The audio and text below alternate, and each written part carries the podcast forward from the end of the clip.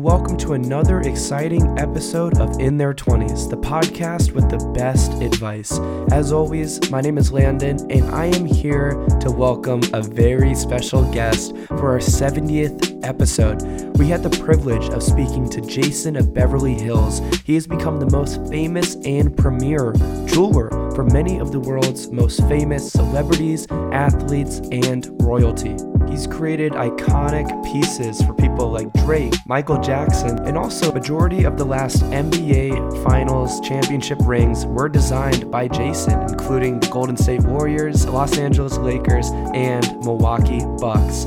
We spoke about building relationships and we also touched on what he wishes he knew when he was in his 20s. Before we dive in, I want to say thank you so much to our amazing sponsors, Glewee and Collectable. Glewee is the first exclusive marketplace that bridges the gap between brands and creators so they can collaborate, connect, and execute campaigns all in one platform. Creators can open the door to new streams of income by signing up with Glewee, where you can work directly with industry leading companies that fit your personal style. You can sign up at glew.ee and also Collectable, which is the number one fractional investment platform for sports. They make the top end of the market accessible to all by creating affordable opportunities for buying and trading shares of iconic blue chip cards and memorabilia. Purchase shares in people like Michael Jordan, Tom Brady, and more at collectable.com. I'll include the links to both of our sponsors in the description of this episode. All right, without further ado, let's jump in with Jason of Beverly Hills to hear his best advice for people in their 20s.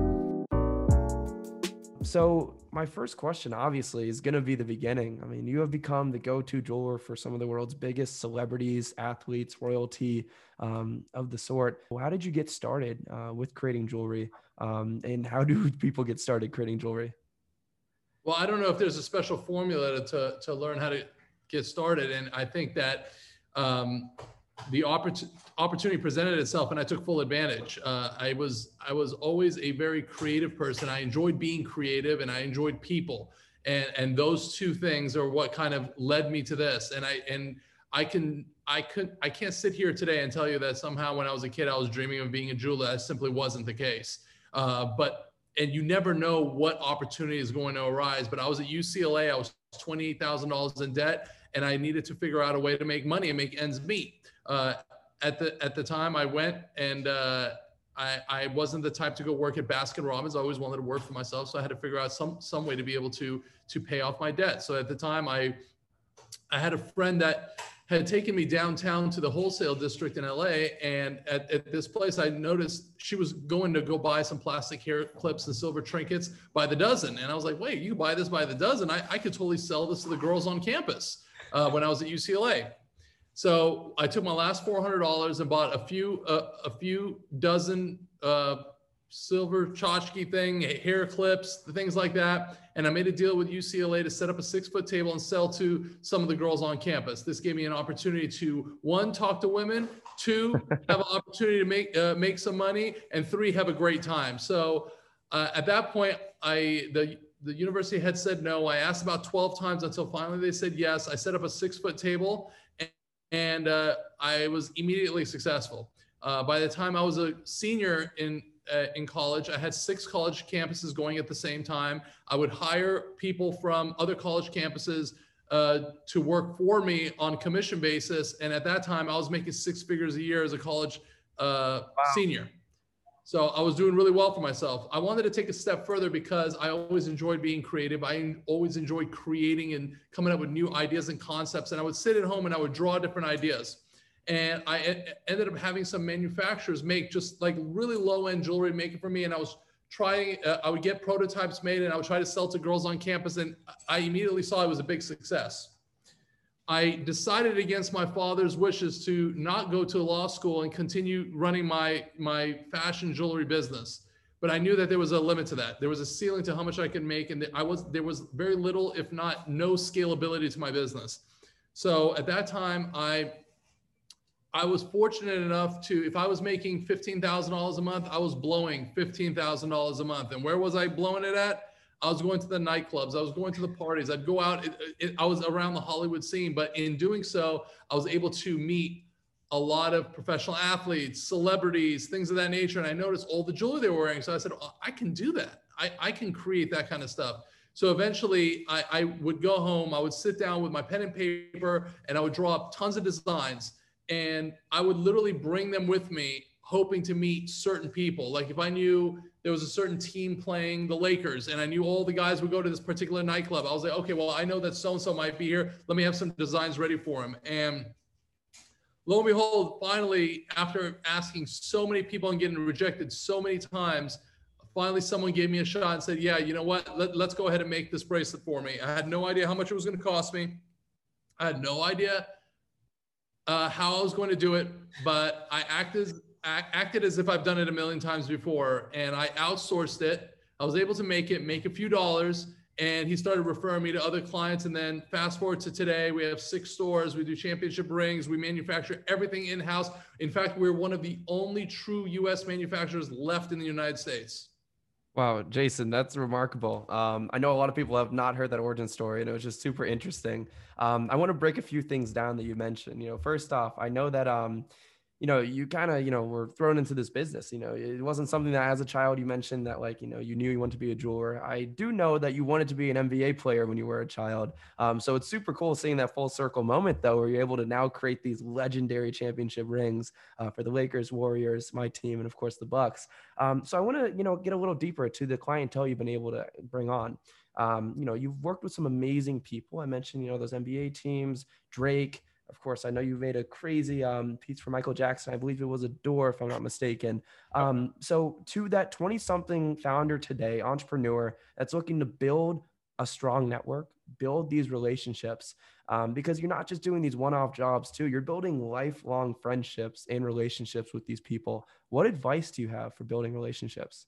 Well, I, I think the biggest piece of advice for building relationships is to never discount any single relationship and some of the best relationships came about because I was just simply nice. I smiled. I was considerate. And is, you know, there, I, oftentimes I've been around, I've been around business people that will like just discount. It's like, oh, he's just the bus boy. He's just the waiter. He's just my gardener. He's just the ref- refrigerator repairman. No, bullshit. You don't know where these people will be. You don't know who they know. You don't know who they'll come across. I've gotten some from clients from the barber. I've gotten clients from their, their personal driver, their security guard. But, and you know why they were willing to help me and look out for me? Because I gave them the same amount of respect that I gave the celebrity or the superstar. And I think that that's very, very important. Another thing, every, you have to make sure that every encounter is a memorable one to everyone you're meeting. Doesn't matter how low or how high they are on the totem pole, make sure they remember you. I don't care what it is. You you say a funny joke. You oh, you are putting a performance on every single time you meet someone new, and you have to remember that. You don't take any performance night off. Every single time you meet someone for the first time, you got to know that this is I, am putting on a performance. I what what am I selling? I'm selling myself mm. because it doesn't matter what product or service that you're selling. At the end of the day, this person is buying you first. And if your product or service is reliable, is dependable, is of high quality and standard, they will come back. But at the end of the day, what opens the door is you, yourself, and that's it. So every single person that you come across, and I, I tell this to my salespeople, I said, you're at the grocery store, you're talking to the, ca- the cashiers, put on a performance. You're, you're, you're going and you're, you're, you're getting your hair cut from your barber put on a performance. Make it a memorable interaction every single time because people will remember you. And when people remember you they like you. When people like you they're willing to help you look out for you think about you anytime there's a potential opportunity that comes about. And i think that you know you know i have my salespeople my stores and they you know they they only put on they only show their put their best face forward when a customer is walking in the store. Well guess what? I built my business with no store I built my business getting customers every time I, I, I went to the grocery store, I went to the car wash, I met somebody new, I was introduced to somebody. I always look for what I can do for somebody else before I think about what they can do for me. And you have to be able, and this goes to my next point about building relationships, is establishing reciprocity. Mm-hmm. Meaning, everyone always goes into relationships saying like what is this person going to do for me how am i going to get this out of the person? How are they going to help me in this way or that way? Instead the first thing you should be thinking about every single time you meet someone is what can i do for them? It doesn't have to cost any money. It could be a restaurant recommendation. It could be a smile. It could be eh, make them happy put them in a good mood. It could be you notice that they have they have a great pair of shoes on and you're commenting on their shoes. Everyone loves a compliment. But when you do something for somebody they are more inclined to help you back it's just it's just the laws of human nature right if I, if i if i see you and i give you a free pen you're to remember this is the guy that gave me the free pen but the next time that that you see me you'll be like you know what that was the guy that gave me that free pen when i needed to write something down I'm to do something for that person. These two things, in my opinion, are the most are very very important into like maintain building and maintaining relationships. Totally. Um, you know, the business world can be very transactional, uh, which is good. Obviously, there's a lot of money to be made, but I feel like a lot of times we're always thinking, you know, what can that person do for me? Um, and I love how you broke that down. You know, value always needs to be a two way street. Before you even consider what that person can do for you you know really go into the situation first and think what can i do for that person? I think that just makes for the best relationships um, and really can help build sustainable relationships. Um, and the second point that you made that really was amazing you know and it's simple. We hear this so often you know from when we were children but i feel like a lot of times people forget about it. Um, treat others how you want to be treated um, so it doesn't matter, you know, what level of success you're able to reach. Obviously, look how successful you are, and you still manage to treat people the right way, uh, no matter who they are. So I think that's such a powerful trait. Um, and if someone of your stature can do it, I think a lot of other 20 somethings today can also do that. So really good advice. Um, yeah, so, I, am not gonna lie. I catch myself sometimes when I'm when I'm, you know, everyone gets in their moods, right? When I'm having a bad yeah. day or this and that, and and you know, I'll catch myself. I said, did I give all of me to that interaction? And I don't care what interaction that is. And I have to, I, I'm policing myself each and every day to do this, to rem, remind myself to do that because sometimes when you get far away from how you got started, you start to forget the, the traits that allowed you to get to where you are. And it's like going back to basics. And I always have to remind myself to go back to basics, even now. So I think it's an important, important thing to, to remember. Totally. And I think that's a great pivot, you know, for my next line of questions. It's about creativity. Um, you know, Jason, you've been in this business for a long time. You've done some amazing pieces, diamond shoes, you know, the lighter ring is actually probably one of my favorites, the championship rings, um, pieces for amazing people. Um, but it seems that every single piece you release continues to become more and more extravagant, creative, and really stands out. Um, so obviously, yes, probably a large portion of our audience, you know, they're not looking to join your business but i think that this can be relevant to any business. You know how are you able to remain creative when you've done something for so long? Um, how do you not get bored and how do you continue to innovate and really change this game? Well i think that it, it, you know it's important to get inspired right? So like for me uh, my most creative moments are when i'm traveling. Um, when i'm on a plane when I'm going to a new restaurant, going to a new place, uh, new place. When it when it turns into Groundhog's Day and you're doing the same thing each and every day, and you walk into your office at nine o'clock and you check out of your office at six o'clock, you're not going to be creative. You just you you you. I pull my creativity from my experiences, from people around me, from conversation, from you know just life experiences walking around sometimes i just need to take a walk and walk around and clear my mind and i think that that's what allows me to be creative Another thing is never settling um, and pushing and pushing yourself. Like, you know, when we do championship rings, is, you know, it, it wasn't enough just to have a cool design. We had to build special features into the ring because, you know, I, I want people to be excited for what's next. I, I like putting the pressure on myself to be like, you just can't come out with something ordinary. You have to come come out with something extraordinary because because that's what people expect of you. And I think that that was important for myself because kind of like pushing the limit to go bigger and better and better and better. And, and, and I think that's what allowed me to be creative and also never being afraid. Um, I don't care what other people think. I, when I first did my first few designs, my mother was ashamed of me because she said, you know, you're, you're promoting drug use or you're promoting violence or you're promoting this and I, I didn't raise you this way. I didn't care because it inspired me. It was something that was different. I was bored to death of seeing every, every jeweler making the same shit, yeah. and all of it looks the same. All of it's boring, and I needed to find a way to build any excitement into what I do.